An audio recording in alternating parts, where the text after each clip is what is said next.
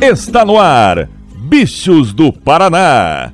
O podcast que fala sobre o futebol paranaense longe dos holofotes. Com Vinícius do Prado, Gabriel Sauaf e Lucas Ravel.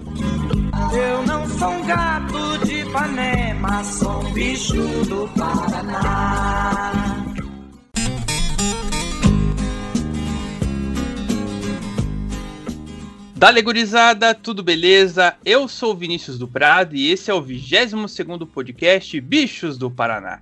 Aqui nós vamos conversar sobre tudo que rola no futebol paranaense e para isso trago comigo o jornalista de garbo e elegância, Lucas Ravel, o homem que sabe tudo e muito mais do nosso Rio Branco. Beleza, garotinho? Fala Dudu, beleza? Olá a todos que estão nos ouvindo. Um meio de semana aí com título no Paranaense Feminino, né? Exato, o assunto principal da edição e também ele, o rei do Atílio Jonetes, Gabriel Salaf. Tudo beleza, Salaf? Tudo beleza, fala Dudu, fala Ravel. Primeira vez no podcast falando sobre o clássico mor do nosso estado também. Exatamente, foi dia de Atletiba aí nessa semana que está passando. E também lembra você, caro ouvinte, sempre para nos seguir aí no Twitter, arroba bichos do PR, e também se inscrever no seu agregador de podcast favorito.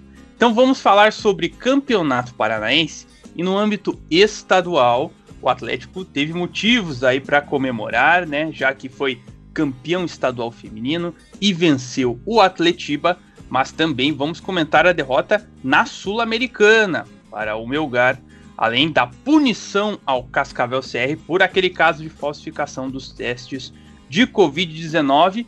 Viu que tem bastante assunto, né? Então, vem com a gente.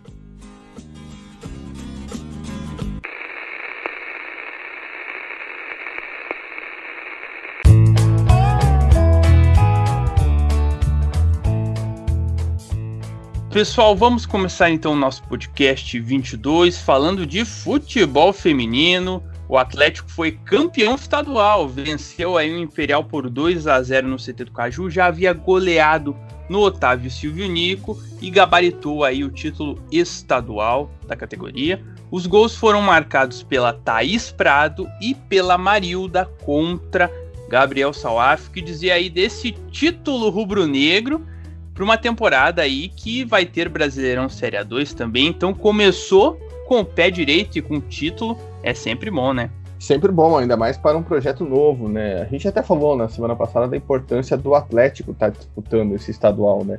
Porque se você pegar a lista de campeões estaduais femininos, o Atlético é o primeiro time profissional, né? Primeiro time assim que a gente vê como a equipe masculina forte e conquista o título feminino.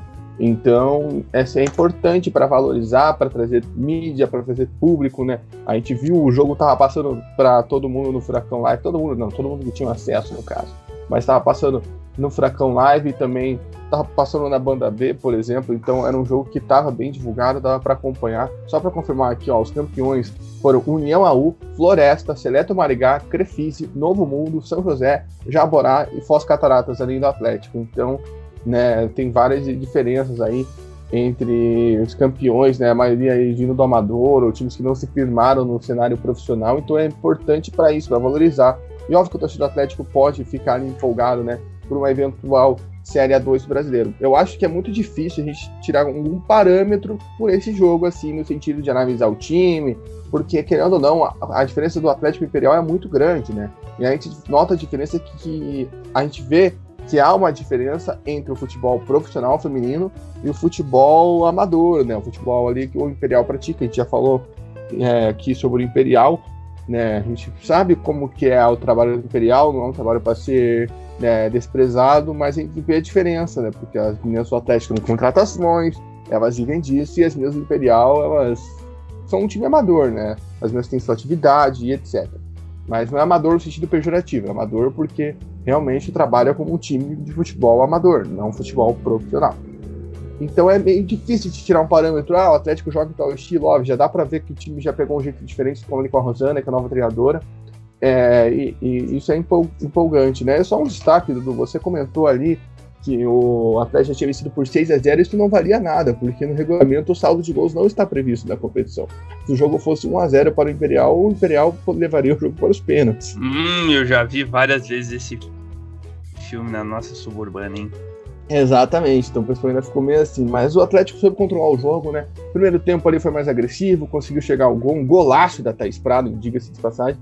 Aí o segundo gol acabou sendo contra, numa infelicidade da zagueira ali do Imperial, né, que acabou tentando tirar e a, empurrou pelas próprias redes, foi, assustou ali, pareceu com o kick da bola, mas depois o Atlético até controlou. O Imperial até criou algumas chances de gol no segundo tempo, né? Teve possibilidade, podia ter feito um golzinho ali, né? Quase fez um gol de muito longe. Eu não consegui pegar bem quem chutou, mas deu trabalho para a goleira Renata.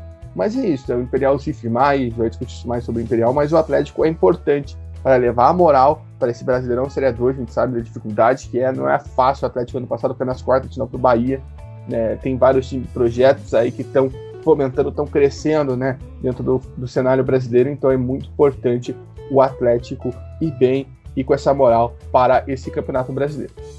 É isso aí, né? Atlético conseguindo aí o título importante, Ravel. O que você tem a dizer aí sobre esse projeto do, do Atlético, né? Que está se estruturando aos poucos, né? Tem esse respaldo de ser um time profissional, né?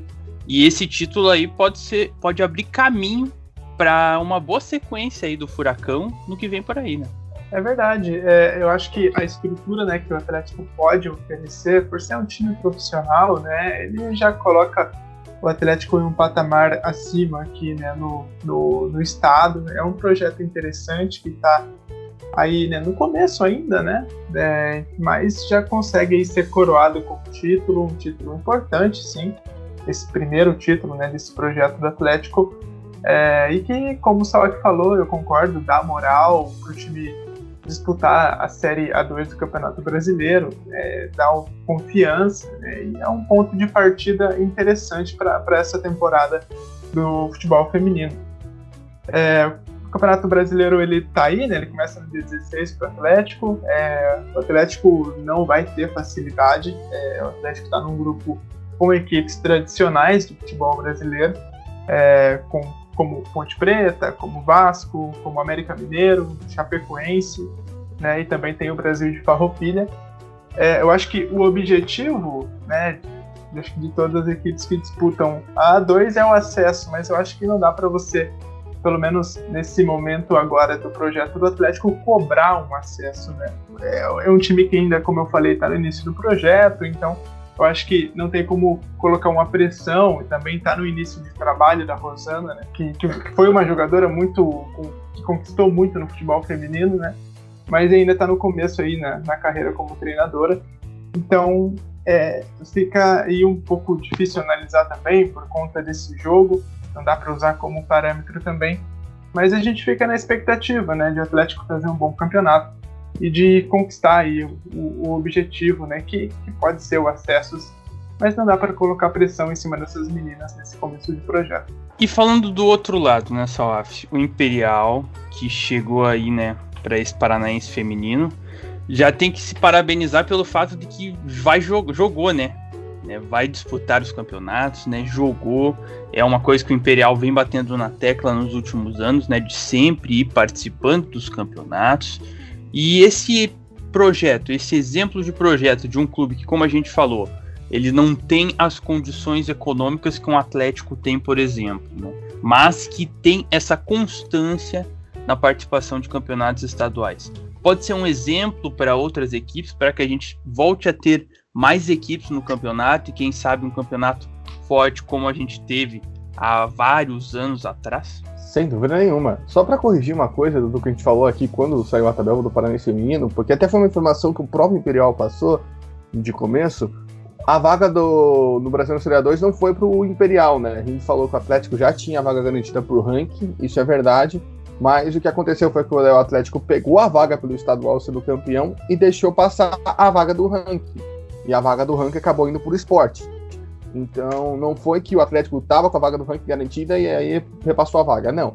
Isso vai acontecer caso o Atlético suba, e aí fica igual aquela situação que a gente via que as outras equipes, né, no caso, por muito tempo foi o Imperial e o Toledo disputavam essa vaga para o Brasileirão Série 2, porque o Foz Catarata já estava na primeira divisão. E eu concordo.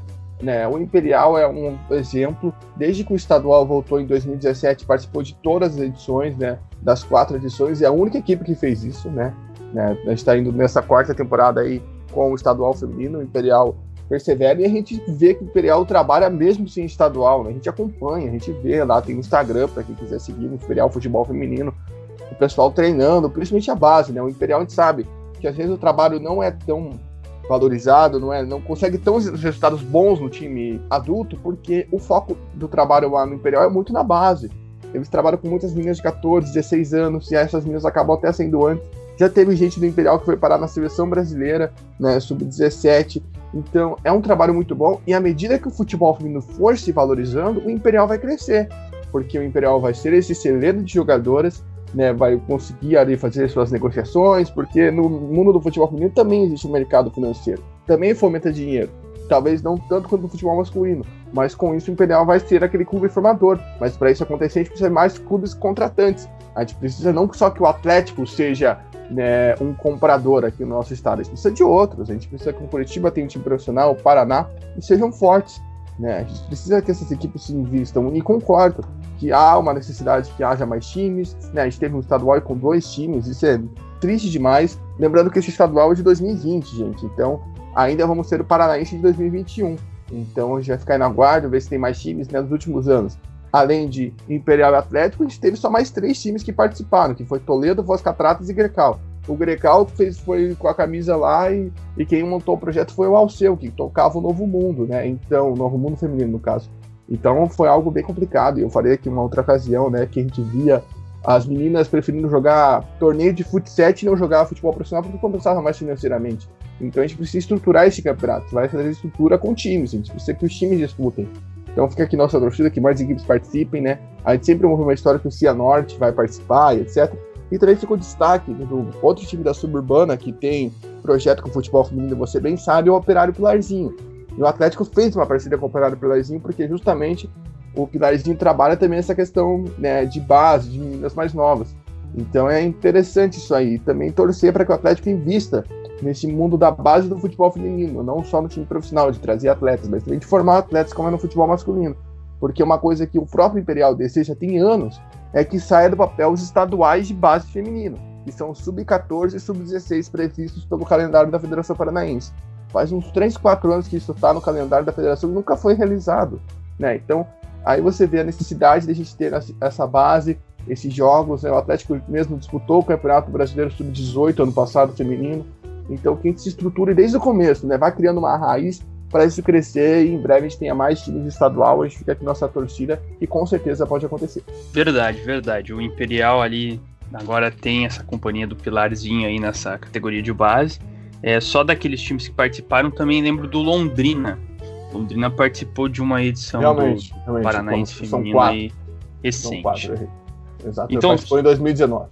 Isso, exatamente. Então só vamos passar o serviço aqui. Então, como o Ravel comentou, o Atlético está no grupo F do Brasileirão Feminino Série A2 com América Mineiro, Vasco, Brasil de Farroupilha, Chapecoense e Ponte Preta. E o Furacão estreia no dia 16 de maio, daqui a pouquinho já, hein? Contra a Chapecoense na Arena Condá.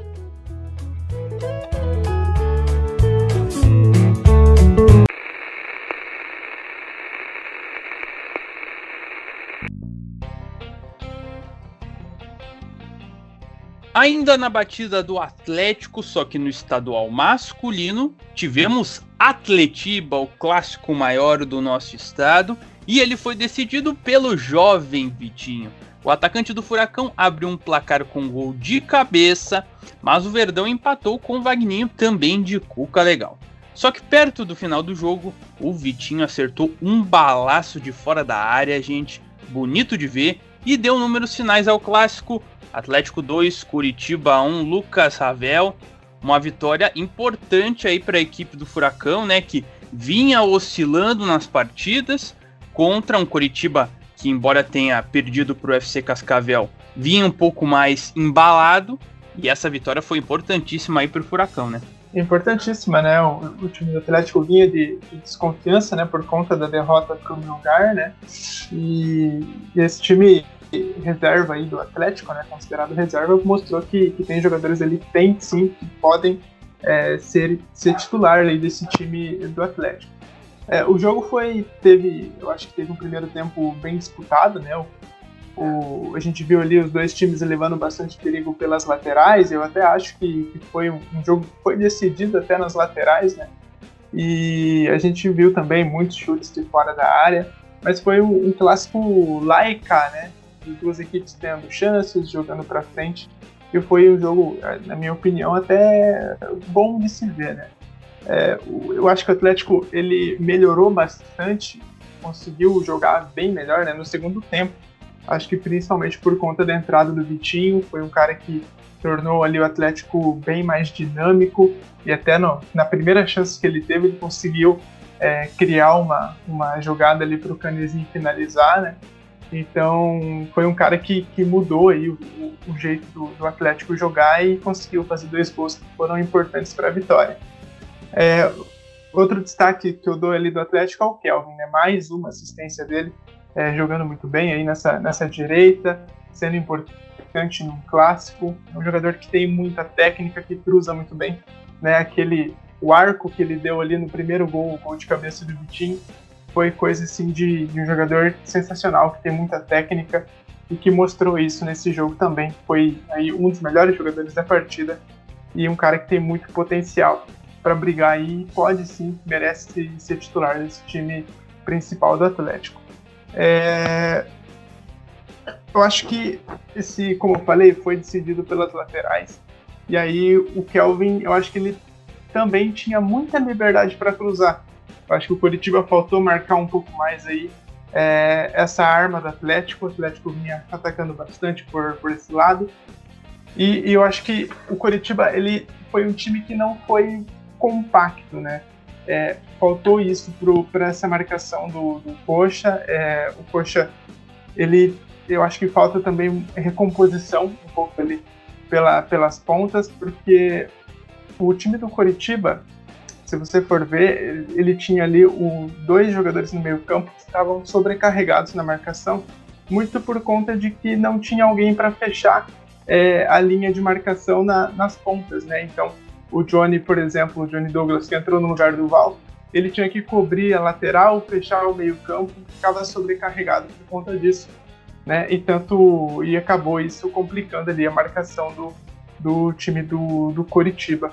É, só que daí eu acho que o Coxa vive também um dilema, né? Não tem como você pedir uma recomposição ali dos pontas para o Rafinha, por exemplo. É um jogador que já tem um pouco, já tem 37 anos, já é mais veterano, não tem como falar para ele ficar marcando o Kelvin a todo momento. Né? Só que aí você acaba tendo um dilema, como eu falei. Você ganha com ele bastante na parte ofensiva, um jogador de muita criatividade, insubstituível nesse time do Coxa, mas você perde nessa recomposição. E com isso aí, eu acho que o Kelvin também teve muita liberdade ali para cruzar também por conta disso. É, o segundo gol também acho que poderia ser evitado, né? O Vitinho, embora ele tenha feito um golaço, enfim, eu acho que o time do Coxa poderia ter encurtado um pouco mais a marcação. Ele consegue dar alguns passos ali antes de chutar, né? E alguém do Curitiba poderia ter tido uma atitude de, de encurtar e impedir que ele fizesse aquele chute. É, Para o Curitiba, eu acho que é uma derrota que faz também o Curitiba colocar os pés no chão.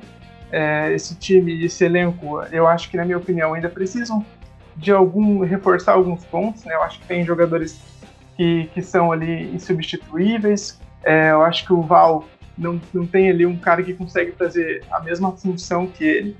É, e eu acho que esse time do Curitiba para a Série B precisa reforçar ali alguns pontos para ser é, mais ter mais é, profundidade nesse time.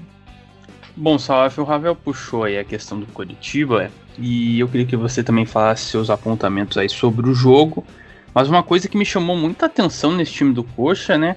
E que acho que chamou a atenção de mais gente também, foram duas substituições no primeiro tempo por contusão, né? Os jogadores acabaram saindo aí, o Morínigo já teve que queimar é, duas mexidas e duas paradas, né?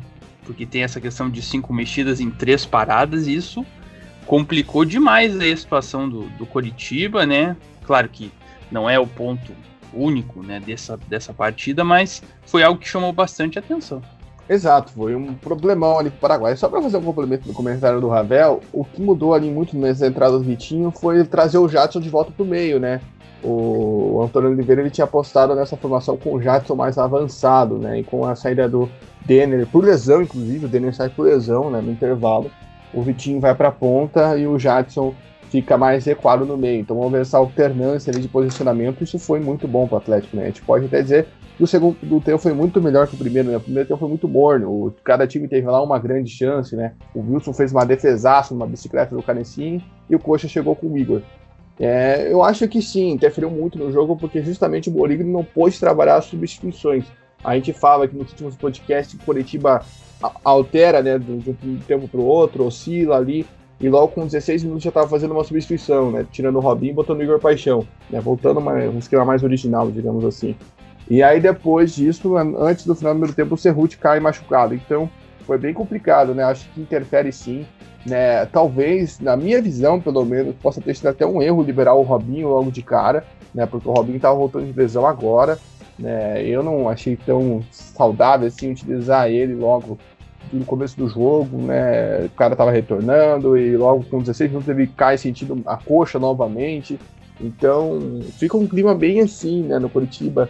Né, justamente por isso, o Mourinho até alegou que os jogadores eram de confiança e assim vai, né? O Coxa não pode perder o rumo, né? O Coxa vem de duas derrotas seguidas, né? É, é uma preocupação, sim. O Val fez muita falta, né? Ironicamente, os dois jogos aí que o Coxa não teve o Val, né? Um Val foi mal ainda, se lesionou, e no outro Val não jogou, o Coxa perdeu, né? Então tem essa questão, o Val é um jogador muito importante para esse elenco, né? Não tem ninguém ali que se posicione à, altura dele no, no, clube, como o Ravel disse, então pesa muito né, essa questão. O Monigno até não conseguiu trabalhar as alterações, né? Só foi com uma, né, basicamente, pro segundo tempo e fez uma alteração mais básica.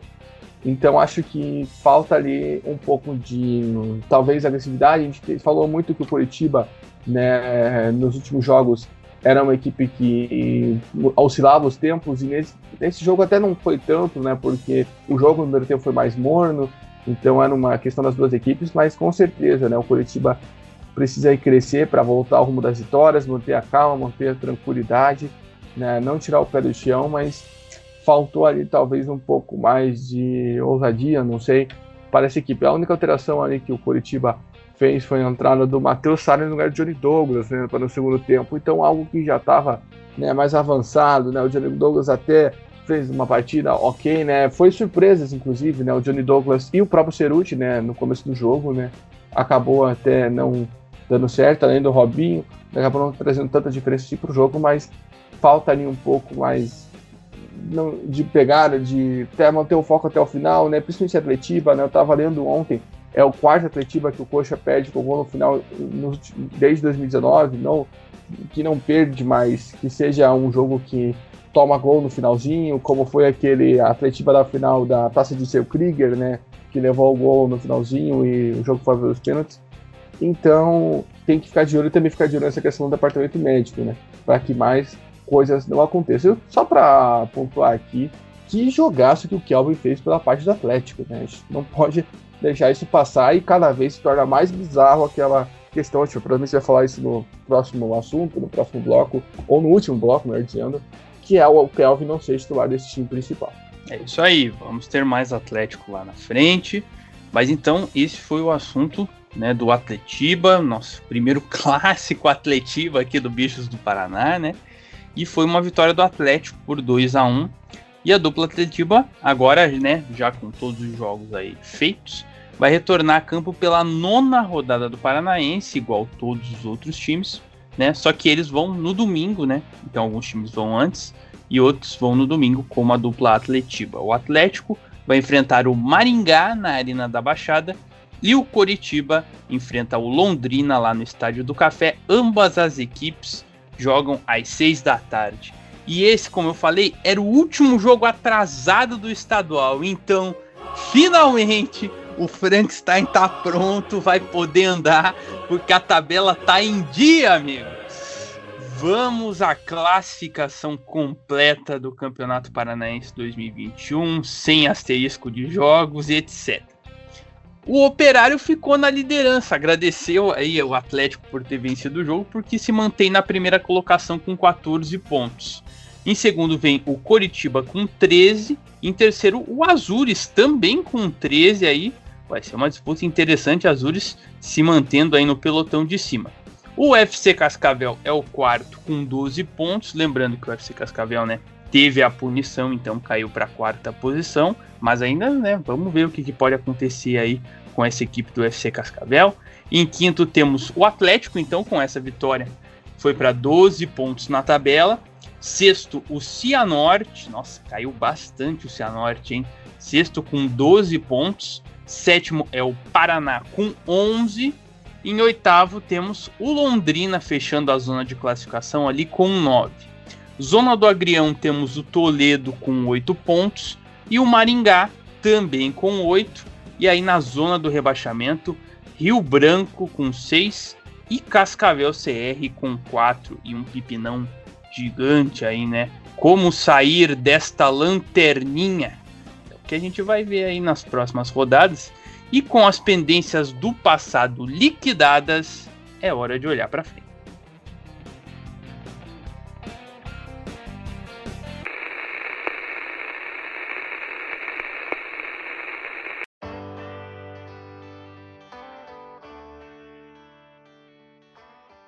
A nona rodada do Paranaense, então, agora já vai ficar tranquila, porque não temos jogos atrasados. Então ela começa na sexta-feira aí, com Rio Branco e Azures na estradinha, 4 da tarde.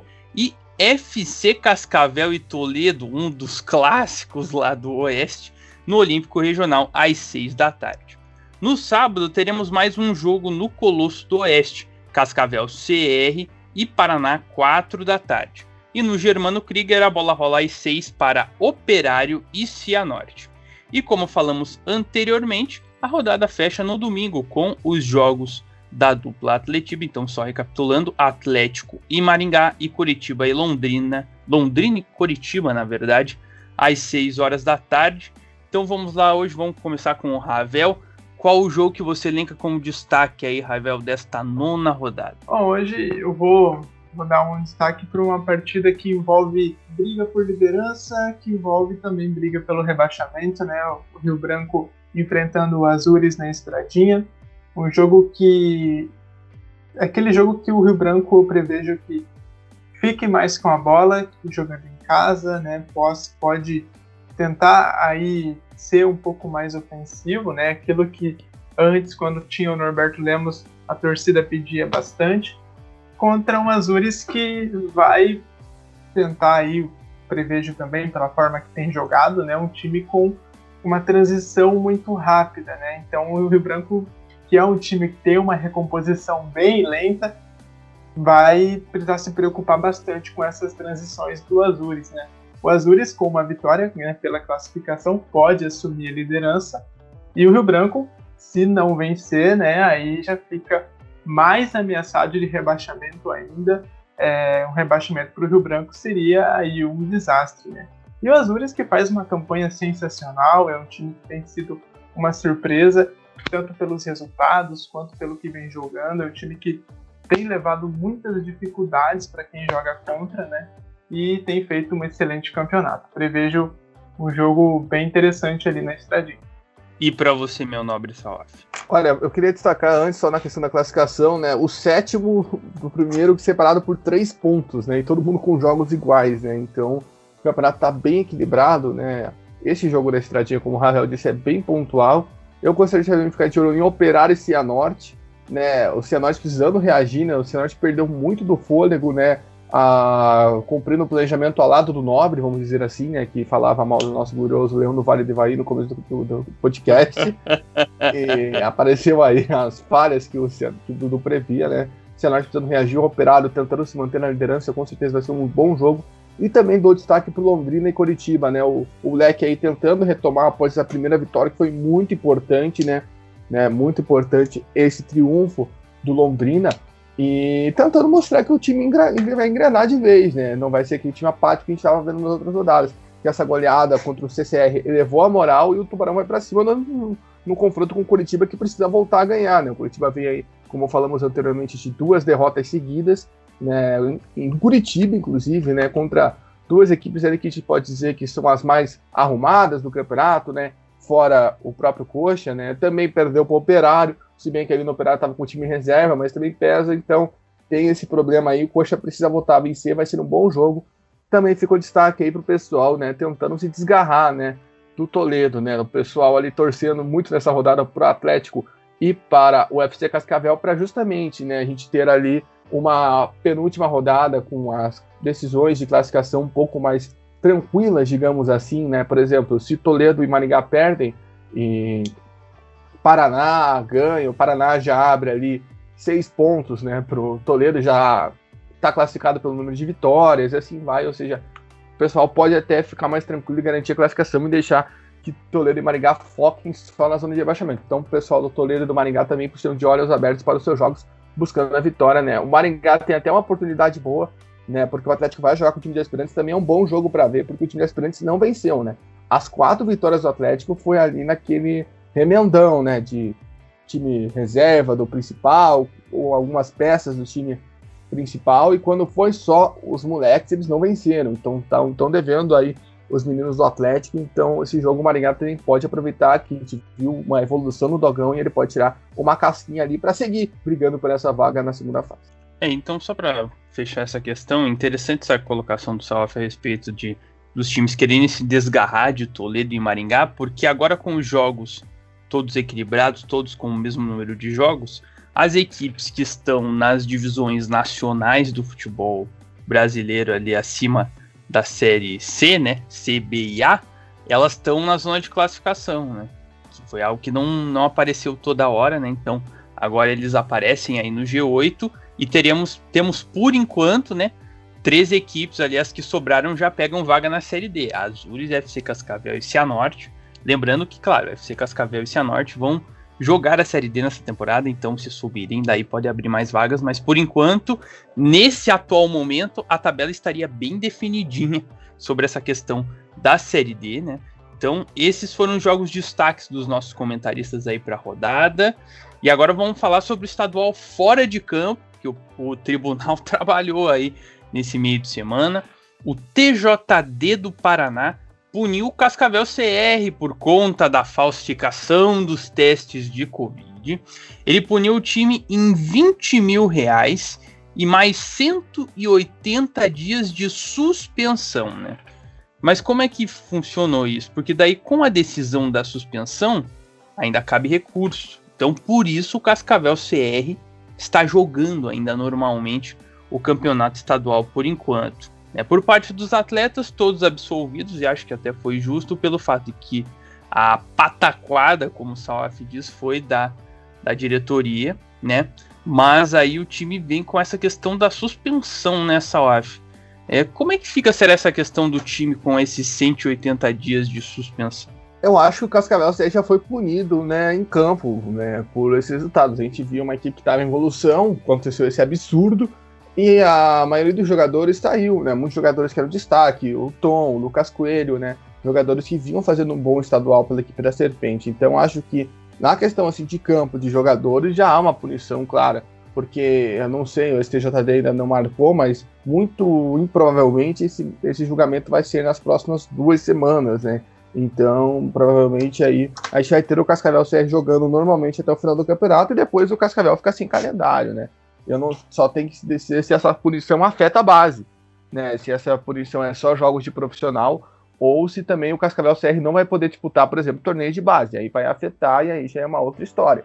Mas quanto à equipe que está jogando o Paranaense agora, é, eu acho que eles já foram punidos severamente por um absurdo né, da diretoria. O único que foi é, punido foi o Antônio Péricles, né, que é era o diretor de futebol no meio desse absurdo. Né, ele foi né, tomou um pé na bunda no tribunal. Então fica esse ponto aí né, para a gente ver, porque de fato o CCR já foi bem prejudicado por isso, né? Acho que vai pagar com um rebaixamento, né? Não foi nenhuma perda de pontos, foi uma suspensão, mas muito provavelmente o CCR consiga esses pontos esses que faltam aí para se livrar do rebaixamento, até capaz que dependendo dos resultados possam sair da rodada rebaixado, né? Se Toledo e Maringá ganharem seus jogos, Londrina também e eles perderem para o Paraná, que não é nenhum resultado improvável. Mas a gente tem que ficar de olho, né? Porque para ver se a justiça vai se manter, né? Para ver se isso vai gerar uma punição realmente né, pesada, porque é, é o que é preciso, né? E também a gente sabe que isso pode afetar o, o futuro do time Cascavel CR, né? Mas eu acho que isso não é uma questão tipo, da punição em si, mas sim de todo o caso, de todo o absurdo que a gente está vendo desde quando esse caso foi revelado na Arena da Baixada. E, Ravel, aí que tá, né? Claro que o Cascavel CR né, perdeu, né, e tal, tá ali se afundando na lanterna por enquanto, pode sair, mas assim, tá complicada a situação. Mas pelo fato do que aconteceu, que foi muito grave, falsificar os testes de Covid-19. Você acha que 20 mil reais e 180 dias de suspensão, como pena, né? Claro que teve os agravantes que aconteceram com o time ao longo do campeonato, mas a pena em si, você acha que é exemplar de fato? É, eu acho que, assim, administrativamente, né, ficou bem, ficou branda essa, essa punição. O time, como o Sof falou, dentro de campo já foi punido, perdendo jogadores, enfim.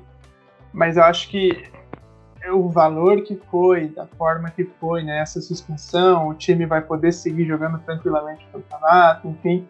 Eu acho que saiu até um pouco barato para o absurdo que foi ter falsificado esses testes é, de Covid-19.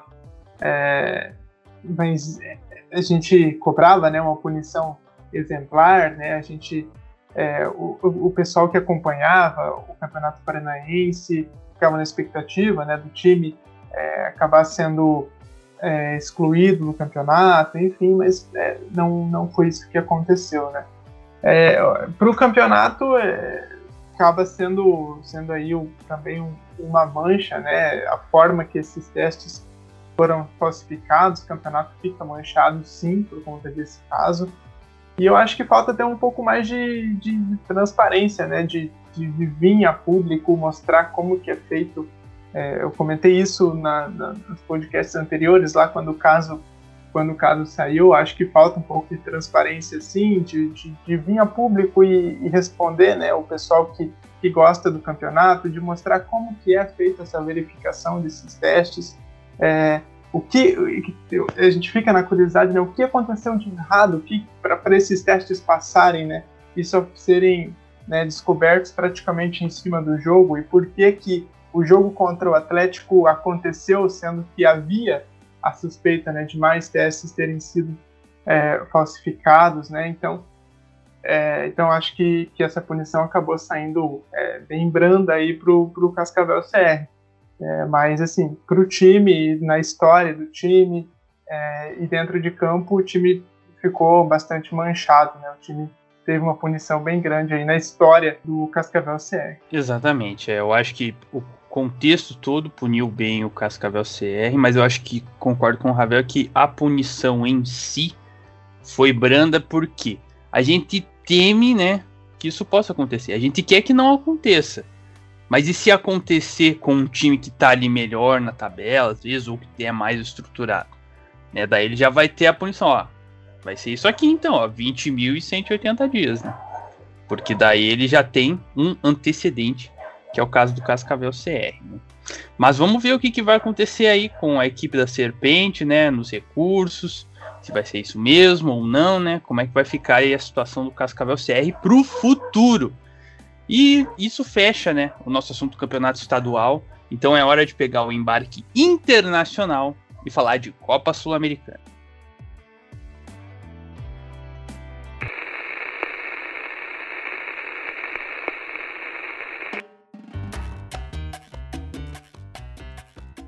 Vamos falar do Atlético Paranaense principal aí que na última terça encarou o Melgar do Peru lá em Lima e perdeu por 1 a 0. O Furacão é o segundo colocado do grupo com seis pontos, Ravel.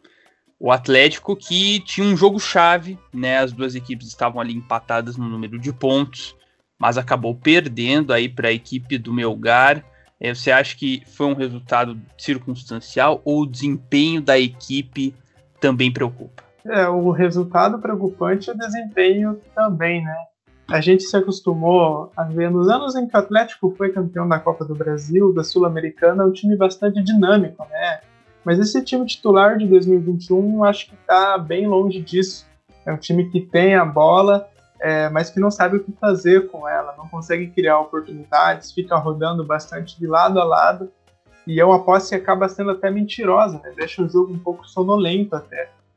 Nessa partida, o Melgar ele levou até bastante perigo, porque ele era um time que tinha já uma proposta definida, né, de ficar atrás e explorar as transições rápidas.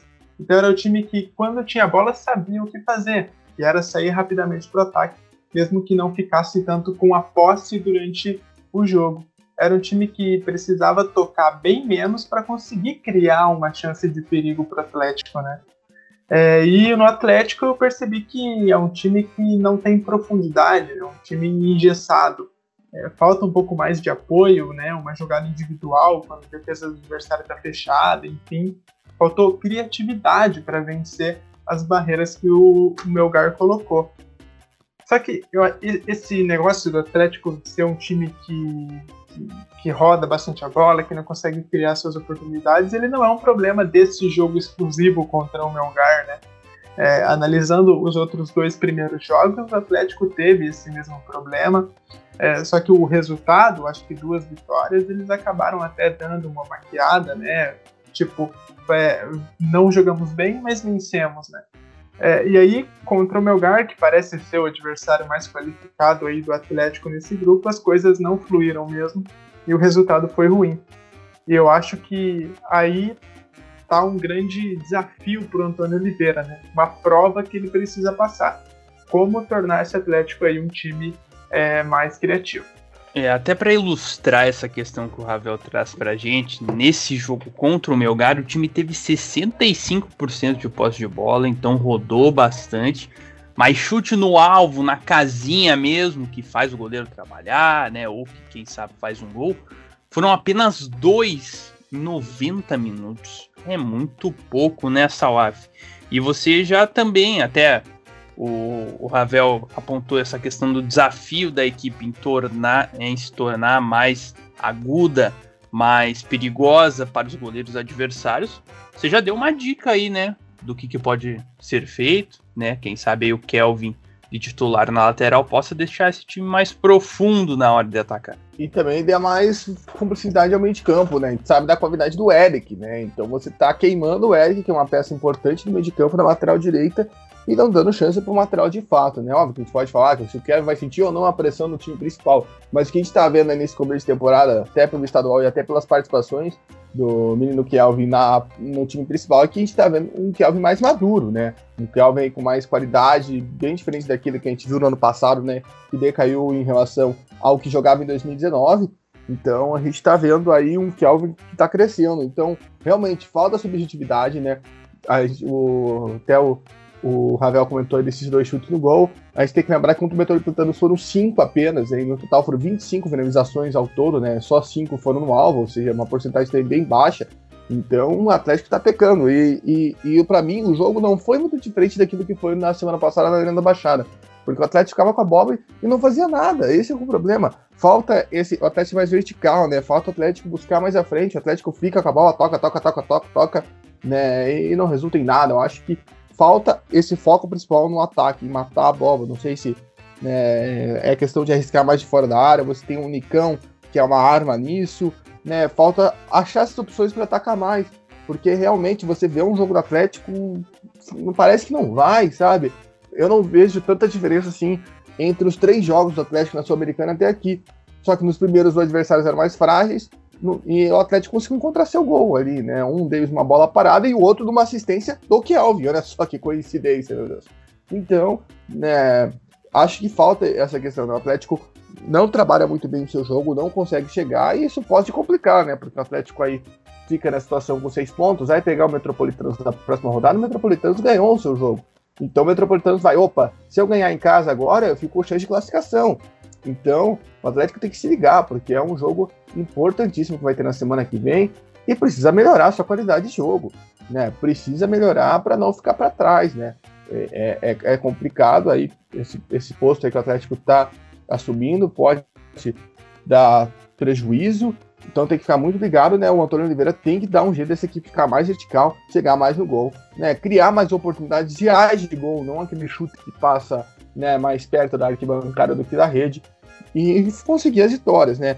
Mas conseguir as vitórias jogando bem. Esse é o ponto, porque o Atlético conseguiu vitórias, mas nem sempre né, foi uma, uma atuação boa aí na Sul-Americana.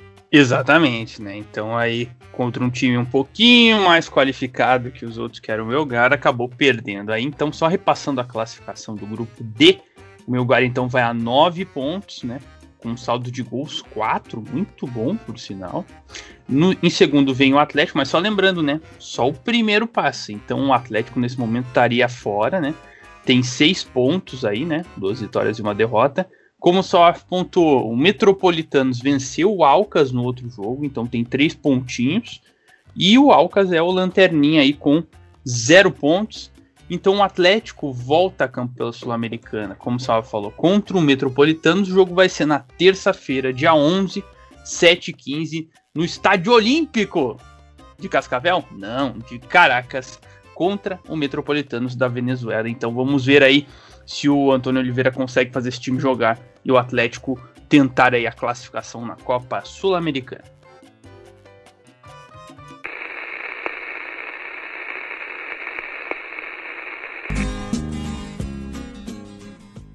Então é isso, pessoal. Fechamos a edição de número 22 do Bichos do Paraná. Teve muito assunto e, pelo visto, agora vai ser assim nas próximas semanas. Na próxima edição, a gente volta com tudo sobre o nosso campeonato estadual. Valeu a você que nos acompanhou, caro ouvinte. Obrigado pela companhia. E também aos meus parceiros. Valeu, Salaf, tamo juntos. Valeu, Dudu. Um podcast muito atlético. E semana que vem a gente volta com mais times para não pesar balanço. Exatamente. Valeu, Ravel. Tamo juntos. Valeu, Dudu. Campeonato que agora, né, esperamos que, que siga aí com com todos os times com o mesmo número de jogos, né? Siga a tabela certinho. Exatamente. Tava engatinhando, agora andou gente espera que caminhe aí até o final. Não esqueça de divulgar o podcast para os seus amigos, caro ouvinte, cachorro, papagaio periquito. Seguir lá no Twitter, arroba bichos do PR e também no seu agregador de podcast favorito. Voltamos aí na próxima edição com tudo sobre o futebol da Rússia brasileira. Tá falado? Abração, tamo junto e até a próxima. Eu não sou um gato de sou bicho do Pará.